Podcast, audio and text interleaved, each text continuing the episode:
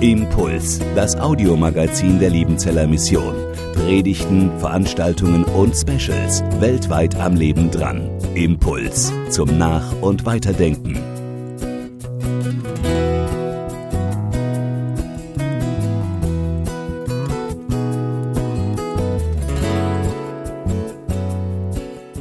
Danke. Ja, vielen Dank und ich hoffe, dass Sie einen guten Platz da unten haben und jetzt mit den Fenstern ein bisschen Luft rein, dass das auch, dass Sie Luft kriegen. Ja, Sie wissen, dass äh, in unseren, in unseren Gemeinden, in unserer Gesellschaft in einem Maße Polarisierung passiert und Zeitgeschehen ist. Ich habe mit Menschen zu tun, im Moment auch gerade in meiner Beratungspraxis, die ich ja nebenberuflich immer noch weiterführe, wo zum Beispiel eben eine ein, ein junges Ehepaar mit drei kleinen Kindern den Kontakt zu den Großeltern völlig abgebrochen hat und abbrechen musste, weil die Großeltern sind vehemente Impfgegner und erzählen den Enkel, in zwei Jahren sind eure Eltern tot. Die sterben jetzt alle, weil die sind ja geimpft. Und da gibt's also, und das sind gute Menschen, das sind, das sind übrigens die Eltern, von denen ich rede, das waren früher Jugendleiter in meinem Jugendkreis, also wir kennen uns seitdem ich ein Teenager bin. Und ich fasse es nicht, dass gläubige Menschen und Christen sich in einer Familie völlig zerreißen. Ich kenne, kenne Gemeinden und Gemeinschaften, in denen so etwas passiert. Und nachdem ich ähm, mich mit diesem Thema Polarisierung ein bisschen auseinandergesetzt habe, muss ich sagen, es gibt ja fast keinen Bereich mehr, wo wir, ich sag mal, noch ohne Gegner zu Feinden zu erklären, miteinander reden können. Genderdebatte, Rassismuskritik, Black Lives Matters, Klimawandel, Atomkraft, Migration, Immigration, Impfung, Pandemie. Und ganz häufig begegnen uns auch in diesen Bereichen in äh, den Gruppen, Gruppierungen auf der einen und auf der anderen Seite fast religiöse Tendenzen. Das sind ja keine Überzeugungen mehr, das sind ja Glaubenssysteme in denen Menschen unterwegs sind. Wir sind das Volk, der Befreiungsruf der friedlichen Revolution 89-90, die zum Ende der DDR geführt hat, ist Schlachtruf einer völkischen, rassistischen, islamfeindlichen, antidemokratischen und rechtspopulistischen Pegida-Bewegung geworden. Man hört ihn auch bei Demonstrationen und Aktionen gegen Asylbewerber und Moscheen. Und äh, in unserem Land sitzt eine fremdenfeindliche Partei mit vielen rechtsextremen Mitgliedern im Bundestag, in Länderparlamenten und in vielen Landkreisen und Gemeinderäten und hat da auch einen festen Platz gefunden. Und natürlich gibt es Sympathisanten und Fürsprecher auch in christlichen Medien und Kreisen. Natürlich gibt es auch in unseren Gemeinden Leute, die die Position vertreten. Querdenker, die mit Rechtsextremen und Reichsbürgern gemeinsame Sache machen, sind natürlich auch salonfähig geworden. Antisemitische Verschwörungswahnvorstellungen werden in allen Medien, aber vor allem in den sogenannten sozialen Medien, die eigentlich eher asoziale Medien sind, oft verbreitet. Wir haben Trump-Anhänger, die mit der Lüge einer gestohlenen Wahl dazu aufgeputscht wurden, das Kapitol zu stürmen mit Toten und Verletzten. Und als einer, der zehn Jahre lang in Amerika gelebt hat, habe ich viele Freunde, Brüder und Schwestern, die vehemente Verteidiger und Verfechter der Trumpschen Politik sind. Und das zerreißt Gemeinden und da kriege ich das auch mit. In unserem Nachbarland Frankreich hat Marine Le Pen, Vorsitzende der rechtsextremen Partei Rassemblement National, 41,5 Prozent der Stimmen erhalten. Fremdenfeindlich, europafeindlich, nicht zuletzt mit den alten antideutschen Ressentiments konnten sie einen großen Teil der Bevölkerung für sich gewinnen. Aber nicht nur auf der konservativen rechten und äh, Rechtsaußenseite finden sich solche religiösen Begegnungen, auch auf der liberalen oder linken Seite, wie auch immer wir das nennen wollen, gibt es natürlich solche Extreme. Sie wissen sicher, dass die Woken eben eigentlich übersetzt würde das ins Deutsche die Erweckten gehören. Die Erweckten heißen nun gleichbedeutend, aber englisch Woke. Und die beiden Journalisten, Jan Feddersen und Philipp Gessler, bezeichnen diese neue Bewegung der Antirassismus-Aktivistinnen als Priesterkaste, vergleichen die Denkweise mit religiösen Fundamentalisten, denen es mit ihrer Identitätspolitik nur um Macht gehe. Die Schuld, mit der alle Weißen als rassistisch gelten müssen, sei so unentrinnbar, dass es an das Konzept der christlichen Erbsünde erinnere. Und natürlich gibt es einen modernen Ablasshandel. Die Buße und Erlösung von solcher Schuld ist die Teilnahme an teuren Antirassismus-Workshops obwohl Studien zeigten, dass die gar nichts brächten. Also so reumütig, so tränenreich und öffentlich, wie sich früher amerikanische evangelikale TV-Prediger zu ihrem Ehebruch bekannten, bekennt sich nun zum Beispiel Kate Perry wegen eines erheblichen afrikanischen Zopfes, der Schuld der kulturellen Aneignung und tut Buße darüber, dass sie eine Frisur getragen hat, die es ihr nicht zusteht zu tragen. Und die Auslandung der Musikerin Ronja Malzahn in Deutschland durch Fridays for Future wegen der gleichen kulturellen Aneignung, nämlich dass sie Dreadlocks trägt, die angeblich zu der Befreiungsbewegung amerikanischer Schwarzer in den 60er Jahren gehört, abgesehen davon, dass sie natürlich auch in Jamaika getragen werden und in Indien und wo auch immer all.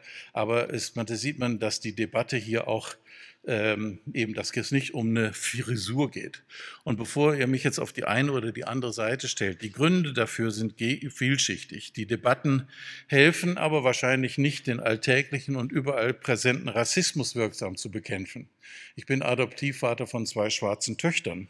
Ich weiß, was Rassismus ist. Ich brauche 20 Minuten in der Berliner S-Bahn mit meinen Töchtern, um ähm, Sachen zu erleben, die ich als weißer Mann und die Sie als weiße Menschen im Leben nie erleben werden. Aber in 20 Minuten haben Sie es bis hier stehen. Das reicht Ihnen dann. Also Rassismus ist ein echtes Problem, ein schlimmes Problem. Gewalt, Aggression, Benachteiligung. Natürlich werden Schwarze bei Jobinterviews öfter übersehen, aber selten bei Polizeikontrollen. Sie bekommen schlechter Mietwohnungen, wenn einem schwarzen katholischen Priester auf dem Dorf die Autoreifen zerstochen werden und er wegen einer Morddrohung sein Pfarramt wechseln muss, beteuert die rechte Presse, das habe nichts mit Rassismus zu tun, sondern mit seiner Amtsführung. Und gleichzeitig erleben wir eine, ich sag mal, Rassismuskritik, die wiederum so militant ist, dass sie Leute entfremdet. Gleiche beim Thema Geschlechtergerechtigkeit. Natürlich ist unsere Gesellschaft weit entfernt von einer Gerechtigkeit zwischen Geschlechtern. Frauen werden deutlich schlechter bezahlt, schlechter medizinisch behandelt. Frauen werden öfter Opfer von Gewalt und von Sexismus. Und dass Christen die Gerechtigkeitsliebe Gottes auch in unseren Familien, Gemeinden, in Unternehmen und in der Gesellschaft leben und fördern sollten, wo immer möglich, halte ich für selbstverständlich. Wir wissen, dass Gott ein Fanatiker für Gerechtigkeit ist. Und wo Ungerechtigkeit herrscht, da ist er nicht glücklich. Gleichzeitig, dass Sprache auch bestehende Ungleichheiten erhalten und fördern kann, das ist nachgewiesen. Gleichbehandlung von Männern und Frauen sollte nicht nur vor dem Gesetz gelten. Aber dann gibt es den anderen Pol der Polarisierung, eben nicht nur die Leute, die dann ständig vom Genderwahn reden und dabei so tun, als wäre Gott das egal. Ähm, aber am anderen Pol finden wir so fundamentalistische Glaubensbekenntnisse, dass jegliche Unterschiede zwischen Männern und Frauen konstruiert wären, so als ob es keine Unterschiede in Hirnen und Hormonen, psychologischer Entwicklung gäbe und dass nicht vielleicht auch das eine oder andere an soziologischen, also sozialen Prägungen von Männern und Frauen, also Genderprägungen möglicherweise auch gesellschaftlich sinnvoll sein mag und auch dem Menschen möglicherweise entspricht. Natürlich gibt es non-binäre Menschen, also Menschen, die weder männlich noch weiblich sind. Da gibt es ungefähr äh, ein paar Prozent. Aber äh, bedeutet das, dass wir die Bipolarität der Geschlechter prinzipiell ausschließen sollen? Ist es sinnvoll, den Duden dafür zu kritisieren, weil er wohl Brasilianerinnen, aber keine Deutschinnen kennt? Macht das Sinn? Also wir sehen, hier geht es auch bei vielen dieser Bewegungen, egal worum es geht, geht es ein, eine Art religiösen Eifer. Neue Propheten sagen uns die Zukunft voraus, und zwar nicht nur bei Fridays for Future, und was der Kirche zu Recht vorgeworfen wurde und manchmal vorgeworfen wird, nämlich dass sie mit einem arrogant allein selig machenden Anspruch auftreten, ist wahrlich nicht mehr nur kirchlicher Alltag. Der arrogant allein selig machende Anspruch ist Alltag in ganz vielen Bereichen. Polarisierung und Angst, Angst heißt Enge und Engstirnigkeit, sind Alltag geworden. In vielen Bereichen des Lebens erleben wir eine Radikalisierung und Ideologisierung, so dass es manchmal so aussieht, als würde es nur diese Extreme geben. Also es gibt nur Corona-Leugner oder Schlafschafe, schrille CSD, also Christopher Street Day Teilnehmer oder schwulen Hasser letzte Generation Aktivisten mit Hungerstreik, die sich mit Sekundenkleber auf Straßen festkleben oder Menschen, die mit 500 Meter Schulweg mit einem Straßenpanzer fahren müssen und ihr Kind am liebsten mit dem SUV in das Klassenzimmer hineinfahren würden. Das sind die Extreme, patriarchale Chauvis oder Genderfreaks, Fastfood-Ketten mit Verpackungsmüllbergen oder dann eben die biodynamisch regional vegane Ideologie, Braunkohle, Dreckschleudern oder Solar. Ukrainer sind Helden, Russen Verbrecher. Und zwar alle. Die Liste ließe sich verlängern. Für jedes Spannungsfeld fallen mir Fernsehbilder ein. Und diese Bilder machen was mit mir. Die machen uns Emotionen. Die sind emotional. Natürlich, manche drehen mir den Magen um. Die Bilder, die wir gesehen haben von einem Schwarzen, der von einem amerikanischen Polizisten 20 Minuten lang zu Tode erdrückt wurde. I can't breathe, George Floyd. Ja? Wer da zugucken kann, ohne zu sagen, das ist furchtbar, mit dem möchte ich nicht zusammen auf eine Liebenzeller Wochenendfreizeit fahren. Auf der anderen Seite Kinder in den Katakomben des Stahlwerks Mariupol, wutverzerrte Gesichter bei Querdenker-Demos, oder Lügenpresse, Springerstiefel und die schlimmen verbotenen Dreadlocks, aber auch vereinsamte Alte im Lockdown und ganzkörperverhüllte Pflegekräfte, die mit diesen armen alten Menschen so umgehen müssen, als wären sie Marsmenschen. Natürlich kenne ich Fotos von Gletschern im Vergleich von 1950 und 2022 und wer da nicht erschreckt über das, was sich mit unserem Klima tut, der sieht nicht, was da passiert. Natürlich kenne ich Trump-Anhängerinnen und natürlich gibt es diesen Sturm auf das Kapitol, der ja gerade in Amerika juristisch verhandelt wird. Trotzdem würde ich sagen, ihr Lieben, Polarisierung ist kein neues Phänomen. Auch wenn es scheint, dass die Welt immer extremer wird, denke ich, dass sich vieles von diesem Eindruck der Macht dieser Bilder verdankt. Also Medien zeigen ja eben nicht das Normale, sie zeigen ja nicht den Durchschnitt, sie zeigen ja nicht das Ausgewogen Alltägliche, das Vernünftige, sondern sie zeigen die Extreme. Und Polarisierung ist sicher nicht neu. Ich kann mich noch an 1968 erinnern. Ich war damals elf, bin übrigens zum ersten und auch zum letzten Mal von der Polizei festgenommen worden mit elf Jahren, weil ich mich am Sitzstreik der Kölner Verkehrsbetriebe die, gegen die Fahrpreiserhöhung beteiligt habe. Die wollten damals eine Durchfahrt durch Köln von 34 Pfennig auf 37 Pfennig erhöhen. Und ich fand das sozial ungerecht. Die allerdings die eigentliche Kränkung kam dann tatsächlich, als ich dann in dem weißen Transit-Ford-Lieferwagen der Polizei Polizei saß und der Polizist mich anguckt und sagt, wie alt bist du? Und ich sage, elf. Kinder nehmen wir nicht, geh nach Hause, sonst rufe ich deine Mama an. Ähm, also äh, die Reaktion der bürgerlichen Mitte auf die Pilzköpfe und Kommunaden wie Rudi Dutschke, der sich als gläubiger Christ bekannt hat, war nicht freundlicher als die der Spaziergänger heute in was auch immer auf öffentlich-rechtliche. Ähm, die Stimmung kann auch radikal wechseln durch ein Ereignis, aber das kennen wir auch, das ist auch nicht alt. Der Wechsel vom Hosianna zum Kreuzigedien waren auch nur ein paar Tage. Und auch da ist die Stimmung ziemlich gekippt. Ihr erinnert euch. Also ich gehe davon aus, dass die meisten Phänomene und Einstellungen sowohl in der Gesellschaft als auch in der christlichen Gemeinde, zu dem wir gleich kommen, sich tatsächlich so verteilen, dass die meisten Leute schon beide Seiten ganz gut sehen können dass sie schon wahrnehmen, Rassismus ist ungerecht, das ist ein Verbrechen, aber ich muss daraus keine Religion machen. Es gibt keine Geschlechtergerechtigkeit in unserem Land, aber ich muss deswegen keine Ideologie daraus machen. Die meisten sind wahrscheinlich eher Menschen, die beide Seiten durchaus ausgewogen wahrnehmen können, aber wir sehen die lauten Extreme viel deutlicher, weil die viel besser abgebildet werden in den Medien. Ich bin mir sicher, dass die meisten konservativen Christen schwulen Hass und Beschämung verurteilen. Und ich bin mir sicher, die meisten progressiven oder liberalen Christen halten an grundlegenden ethischen Normen der Sexualität fest, weil auch das etwas mit Menschenwürde und mit Schutz vor Ausbeutung zu tun hat. Bin mir sicher, dass das Massensterben Flüchtlinge in den Fluten des Mittelmeeres von den meisten Menschen schrecklich gefunden wird und dass man trotzdem die Frage stellen darf, inwieweit die Rettungsaktionen diese halsbrecherischen Fahrten und solche Fluchten erst ermutigen. Auch viele pro Diversität aktive Menschen lehnen die zur Schaustellung und Kommerzialisierung von beziehungsloser Sexualität in den Szene-Events ab. Und es gibt viele Fragen, bei denen wir wissen, Da gibt es zwei Seiten. Und bei beiden Extremen bin ich nicht dabei. Die meisten Menschen lehnen Ehebruch ab und glauben an den Wert lebenslanger, monogamer Liebesbeziehung verbindlich.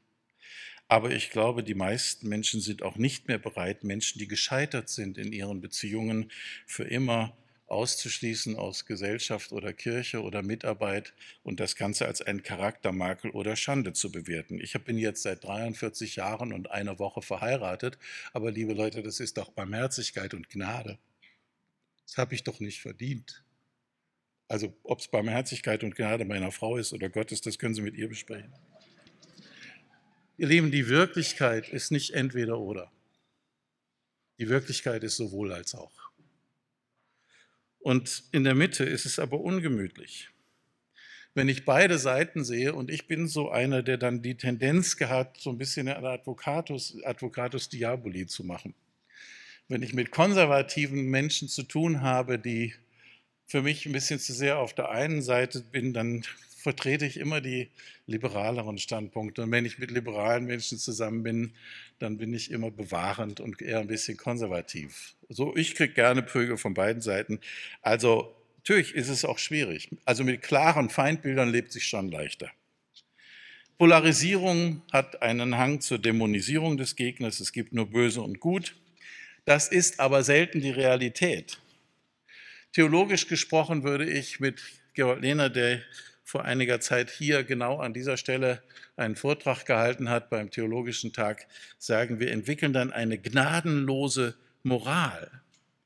Wer auf der richtigen Seite steht, kann nichts falsch machen und wo auf der falschen Seite steht, kann nichts richtig machen. Das führt dann dazu, dass Menschen, die Anführungsstriche auf der richtigen Seite stehen, zum Beispiel lügen und verleumden dürfen. Der Zweck heiligt die Mittel, ob in Österreich Haider, in Deutschland die AfD mit Höcke und Co., in den USA Trump.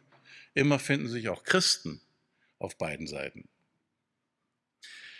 Von solcher Gut- und böse Politik. Woran liegt das? Gibt sicherlich viele Gründe, aber wir sind uns einig, es sind, unsere Welt ist kurzlebiger, unsicherer, komplexer und widersprüchlicher geworden. Die ähm, Soziologen ähm, Warren Bennis und Bert Nanos haben dafür das Akronym VUCA, ist eine Abkürzung Volatile, Uncertainty, ähm, Complex und Ambiguous. Also äh, dieses Kunstwort geht zurück auf die Abkürzung der englischen Begriffe Volatilität, also Flüchtigkeit, auf nicht, nichts bleibt, die Welt wird immer schneller, Volatilität, Unsicherheit, ich kann mich auf nichts verlassen, Komplexität, die Dinge sind zu kompliziert geworden, um sie differenziert zu beschreiben und zu verstehen, und Ambiguität, etwas, was gut ist, ist immer auch irgendwie schlecht. Wir freuen uns, dass wir Auto fahren können, aber wir machen das Klima damit kaputt. Also Ambiguität heißt, unsere Welt ist eine VUCA, V-U-C-A-Welt geworden. Veränderungen und Komplexität machen es notwendig, so weit wie möglich Ideen, Menschen und Tendenzen zu verbinden. Wir trennen sie aber. Wir müssen lernen, widersprüchliche Ideen zusammenzusehen. Wir müssen lernen, eigene Deutungen zu finden und dabei die anderen Deutungen anderer Menschen auch aus deren Perspektive verstehen und nachvollziehen zu können. Wenn man diesen Prozess des Zusammensehens von Widersprüchen, des Zuhörenkönnens für Leute, die andere Meinungen vertreten und des Wahrnehmens, dass keine Seite nur Recht und nur Unrecht hat, sondern dass wir bei beiden Seiten in der Regel ganz gute Gründe für die Dinge finden, die die sagen. Wenn man das zusammenfasst, dann möchte ich sagen, ich nenne das Integration. Es gibt viele verschiedene Möglichkeiten, das zu benennen. Ich mag den Begriff Pluralität an der Stelle nicht, weil Pluralität mir zu beliebig ist. Mir geht es nicht darum, dass es nur unterschiedliche Positionen gibt, sondern dass man aus einem Zusammensehen unterschiedlicher Positionen wieder etwas Größeres, Neueres wahrnimmt. Ob in der Politik ist Integration von nun wächst zusammen, was zusammengehört oder in der Gesellschaft die Integration von Migranten in unsere Gesellschaft, in der Seelsorge, wo Glaubens- und psychologische Aspekte miteinander integriert werden, in der Psychotherapie, mein Beruf, wo viele Behandlungsansätze integriert werden.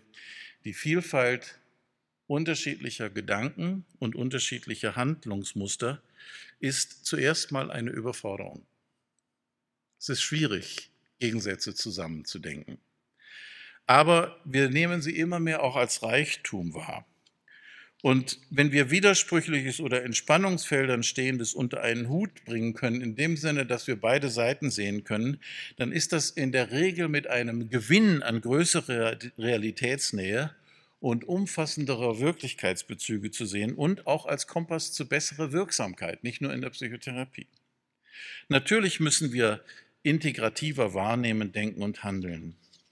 Und so steht die Notwendigkeit, eine komplexe, volatile, unsichere und vieldeutige Welt zu denken, zu verstehen, nachzuvollziehen, in einem krassen Gegensatz zu dem, was in unserer Gesellschaft passiert, nämlich dass wir immer, immer ähm, polarisierter denken und äh, immer mehr auf eine Sicht kommen. Übrigens auch eines der wichtigen Dinge für mich, ist, dass diese Entfremdung vom anderen, dadurch, dass ich nur noch eine Position wahrnehmen kann, ja auch zu einer Entfremdung von sich selbst führt und nicht zuletzt auch eine Entfremdung von Gott. Die unsichtbare Wirklichkeit, die für den Glauben wirklich ist, kann ich natürlich einbeziehen, aber auch die hat eben unterschiedliche Seiten.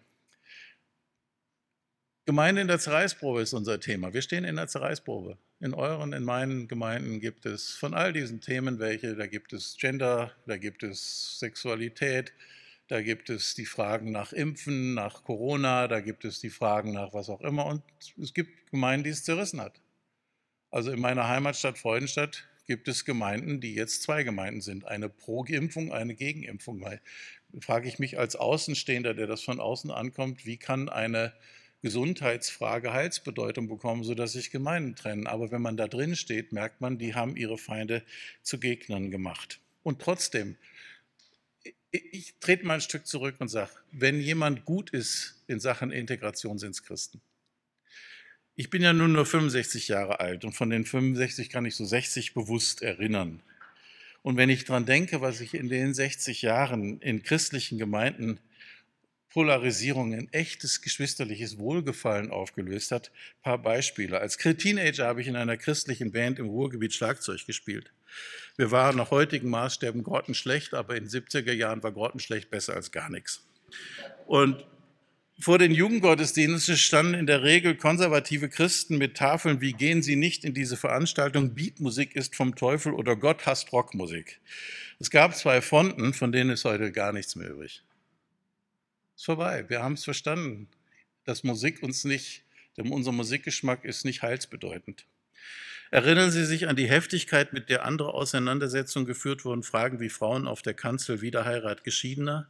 Erinnern Sie sich an die Auseinandersetzung über Zungenrede, Geistesgaben, Ökumene, den Zusammensein von Charismatikern und evangelikalen Pietisten um das Schriftverständnis? Was ist davon übrig geblieben? Christliche Gemeinschaft mit Charismatikern, die Pietisten herzlich in den Arm nehmen und zusammen Evangelisationen machen. Weil wir verstanden haben, wenn wir uns gegenseitig zerfleischen, dann freut sich nur einer. Und der ist nicht da oben. Ich denke mit Grausen daran, heute, wie wir Ende der 60er Jahre mit meiner Jugendgruppe damals noch in Köln Gebetskämpfe gegen Dorothee Sölle organisiert haben.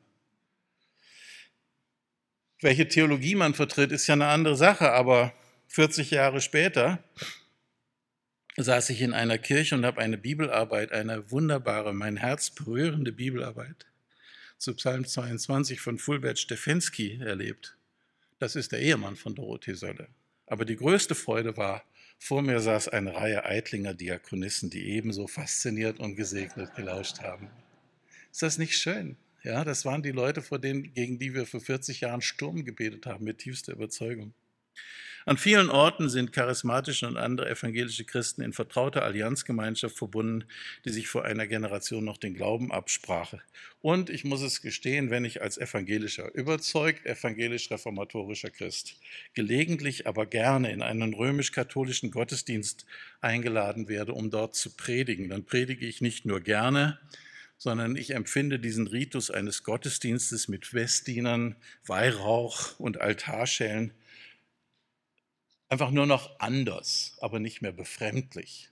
Ich finde auch das Feierliche schön, das fehlt uns, ich sage mal, ähm, nüchternen, sachlichen Pietisten manchmal ein bisschen. Ich würde deswegen trotzdem nicht gerne in einem silbernen Ornat mit so einem komischen Hut Gottesdienst feiern, aber ich freue mich, dass es Brüder und Schwestern sind, die übrigens die gleichen Lieder singen wie wir. Und das fand ich dann auch sehr lustig, dass in einem katholischen Gottesdienst, wo ich gepredigt habe, die Lieder waren von Jürgen Wirth, von Manfred Siebald, ähm, und von zwei oder drei anderen, Albert Frei, alles Leute, die ich persönlich kenne und mit denen ich per Du bin. Das fand ich dann irgendwie schön, aber ich war, glaube ich, der Einzige in dem Gottesdienst, der die Autoren dieser Lieder tatsächlich kennt. Aber waren 800 Leute in der Kirche. Ist doch was. Und ähm, es gab heftige Kämpfe in den letzten Jahren. Sie, ihr wisst das um Sexualethik und Diversität und auch da kam es zu Spaltungen. Doch eine einige Gemeinden, viele Gemeinden eigentlich in meiner Wahrnehmung, haben es irgendwie geschafft, unter, unterschiedliche Personen nicht nur irgendwie auszuhalten und totzuschweigen, sondern wirklich engagiert zu diskutieren, unterschiedliche Standpunkte wahrzunehmen und Vielfalt zuzulassen und den Gegner eben nicht zum Feind zu machen, sondern jemanden, an dem ich meine Position schärfen muss. Der Gegner, der, der gedankliche Gegner zwingt mich auch zu untersuchen, welche von meinen Meinungen sind nun wirklich biblisch begründet und welche von meinen Meinungen sind kulturell ererbte Dinge. Ich finde, diese Diskussionen haben uns alle klüger gemacht. Zumindest habe ich den Eindruck. Nicht in allen, aber in vielen Gemeinden. Konservative und progressive Christen bilden herzliche Gemeinschaften. Und es gibt natürlich viele, viele christliche Gemeinschaften, in denen die Impfskeptiker nicht böse oder dumm sind und die Geimpften auch nicht ihre Knie vor dem Gott Corona gebeugt haben. Die Mitte gibt es natürlich und die gibt es viel häufiger, nur die steht nicht in Idea. Eine Kirche, die sich mit Krach spaltet, bekommt sehr viel mehr als eine Aufmerksamkeit, als eine Gemeinschaft, die sich still versöhnt. Und trotzdem passiert das Letztere sicherlich häufiger. Christen integrieren Gegensätze. Die biblische Botschaft und besonders auch die biblische Moral lässt uns eigentlich auch gar keine andere Wahl. Gerold Lehner nochmal sagt, die, diese, diese Bewegungen der Gegenwart haben eine sogenannte appellative Moral. Produziere kein CO2, benutze nie das N-Wort, sprich mit Gendersternchen. Das sind klare Appelle und dann kann man denen gehorchen oder nicht gehorchen und dann ist man gut oder böse.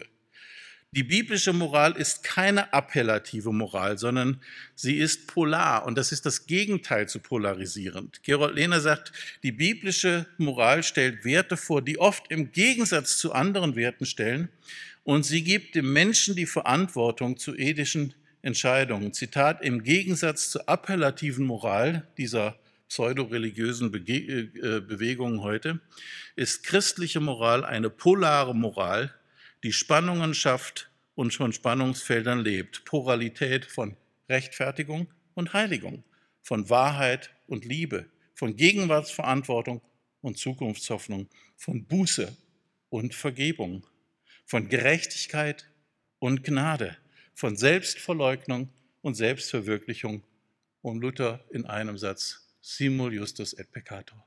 Sünder und gerecht zugleich. Biblische Moral ist immer eine, die dem Menschen Verantwortung für die Nachfolge gibt. Polare Spannungen durch Polarisierung aufzulösen heißt für Gerold Lehner der Verlust der Gestalt des Glaubens. Für ihn kann es diese gnadenlose gut-böse Moral im christlichen Glauben nicht geben. Und da kennt ihr die Beispiele, der Sabbat ist für den Menschen da, nicht der Mensch für den Sabbat. Oder denkt an den David, bevor du und deine Leute verhungern, bedien dich an den sakralen Schaubroten im Tempel, worauf die Todesstrafe stand. Oder bei Naaman und Elisa, Naaman, der syrische Kriegsherr, bittet Elisa im Voraus um Verzeihung, weil er mit seinem Chef, dem König, einmal im Jahr im Tempel den Gott Rimmon anbeten muss. Und wenn der alte Herr sich niederbeugt, sagt Naaman Elisa, dann muss ich mich mit ihm auch niederbeugen. Kannst du mir dafür, ich habe verstanden, euer Gott ist der Gott, der hat mich geheilt.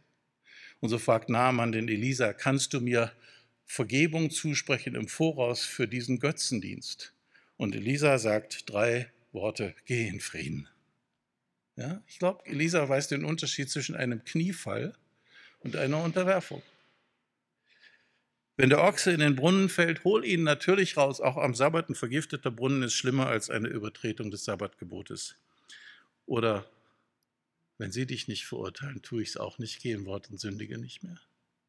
Wir wissen das, dass biblische Moral eine Beziehungsmoral ist, die in die Beziehung zu Gott ruft und die nicht Menschen verdammt und verurteilt, weil sie böse oder gut sind, sondern wir sind alle erlösungsbedürftig. Kirche, so sagt Gerold Lehner, und ich mag ihn an der Stelle sehr, Kirche ist der Ernstfall, eine von Gott gebildete Gemeinschaft, wo Gott uns als Schwestern und Brüder einander zumutet, mit allen Spannungen. Christen und Kirche, ihr und ich, wir sind manchmal im Pulverdampf blöd. Ja. Aber wir sind geübt im Brückenbauen. Und nein, es ist nicht an der Zeit, sich selber auf die Schulter zu klopfen und zu sagen, sind wir aber gut. Naja, nicht immer und überall, aber wenn wir als Christen unserer Welt nichts anderes entgegenzusetzen haben als die gleiche Polarisierung, verliert Kirche ihr Zeugnis. Wir sind verpflichtet dazu. Übrigens, eine ähm, Kritik, die mir nach dieser Äußerung entgegengebracht wurde, ist, sagt, dass es doch die Unterscheidung der Geister gibt. Ja, lest das mal bitte durch. Im Johannesbrief ist das ganz eindeutig. Die Unterscheidung der Geister ist die Fähigkeit, sich auf Jesus Christus zu gründen. Wenn sich jemand dazu bekennt, dass Jesus Christus ganz Mensch geworden ist, dann redet er von Jesus Christus. Das ist die Unterscheidung der Geister, das ist eine Beziehungsdynamik. Meine Schafe kennen meine Stimme und sie folgen mir. Wir kennen ihn. Das ist Beziehungsdynamik. Die Unterscheidung zwischen Gut und Böse ist die Versuchung im Paradies. Das ist das Angebot der Schlange. Wenn du diese Frucht isst, wirst du Gut und Böse voneinander teilen können und du wirst sein wie Gott. Haarscharf daneben. Aber die Unterscheidung der Geister, von wem kommt das, weiß ich, was in meinem Leben von meinem Herrn kommt und was nicht von meinem Herrn kommt. Weiß ich, wes Geistes Kind ich an dieser Stelle bin. Das ist die Unterscheidung von Geistern und das ist eine Gabe des Geistes. Kann man nicht machen. Aber die Unterscheidung von Gut und Böse, dass ich weiß, was gut und was böse ist, das nimmt die Gottesperspektive ein. Das ist die Ursünde, mit der die Schlange Adam und Eva im Paradies verführt hat. Du weißt, was gut und böse ist, du wirst sein wie Gott. Also diese Unterscheidung ist ein, äh, äh, also Unterscheiden von Gut und Böse muss ich natürlich im Alltag jederzeit machen, aber das Urteil darüber überlasse ich bitte Gott. Wir wissen, dass Versöhnung von Gegensätzen, Versöhnung von unterschiedlichen, ähm, einen hohen Preis fordert. Dass Liebe, zu der wir aufgefordert sind, unsere Feinde zu segnen und denen, die uns hassen, dass Liebe einen Preis hat, das wissen Nachfolger Jesu Christi. Dass Liebe und Versöhnung nicht rosa Wölkchen und romantischer Kuschelclub hat, dass sie ihren Höhepunkt am Karfreitag findet. Die versöhnende Liebe Gottes. Das Brückenbauen Gottes mit einer Welt, die ihn ablehnt, hat ihren Höhepunkt im Tod des Sohnes Gottes, im Elend verrecken. Das kostet. Das hat Jesus für uns getan, den Preis müssen wir nicht zahlen. Aber wenn wir als Nachfolger Jesu Christi versöhnend tätig sind, dann kostet uns das auch was. Es kostet uns den Stolz, es kostet uns, dass wir die Wissenden sind und dass wir nicht mehr Suchende sein wollen und dass Liebe mit Schmerz und Hingabe verbunden ist. Und gleichzeitig wissen wir auch, dass dieser Schmerz und dieser Preis sein Ende nicht da an, im, im Grab gefunden hat, sondern dass nach Karfreitag Ostermontag, Ostersonntag kommt. Und an Ostersonntag wird klar, Gottes Ja zum Leben lässt sich nicht im Grab halten. Nachfolger Jesu Christi haben den Auftrag, die Haltung Christi im Miteinander zu leben. Epheser 4, ich muss euch nun Folgendes sagen und ermahne euch im Auftrag des Herrn, ihr dürft nicht mehr so leben wie die Menschen, die Gott nicht kennen. Wir sind doch als Glieder miteinander verbunden. Versündigt euch nicht, wenn ihr zornig werdet. Heißt nicht, seid nicht zornig, versündigt euch nicht. Nachfolger Jesu Christi sind Menschen, die Streit so austragen, dass sie ihren Gegner nicht zerstören wollen. Wahrscheinlich haben die meisten von euch dieses Lied von Albert Fleischer mal gesungen. Zwischen Himmel und Erde ist ein Riss und ein Kampf zwischen Licht und Finsternis in dieser Zwischenzeit. Zwischen Himmel und Erde hängst du dort, wo die Balken sich kreuzen, ist der Ort, wo sich Himmel und Erde trifft, in dir dort am Kreuz. Und dann haben wir vielleicht, ohne es zu wissen und bewusst zu merken, was wir singen, auch gesungen, zwischen Himmel und Erde stehen wir und wir treten in diesen Riss mit dir in dieser Zwischenzeit. Du machst Himmel und Erde einmal neu, doch dein Reich ist schon da und du bist treu. Das ist das Wort vom Kreuz, dass Jesus sich der Zerreißprobe stellt. Zwischen allem Elend und aller Erlösung gibt es eine Brücke, wo die Balken sich kreuzen. Wir als Nachfolger sind Brückenbauer und haben von unserem Herrn den Auftrag, so wie er, unsere Feinde zu lieben und die zu segnen, die uns fluchen.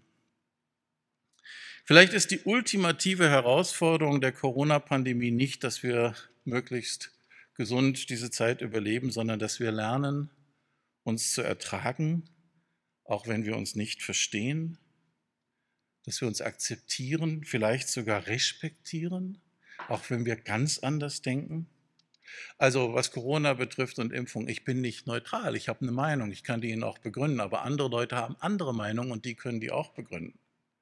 Und auch wenn ich ein Impfbefürworter bin, kann ich sehr gut verstehen, dass ich eine Studentin habe, die sagt, ich lasse mich hier nicht impfen, weil ich nicht teilnehmen möchte an einem System, was die freie Entscheidung für den eigenen Körper so bevormundet.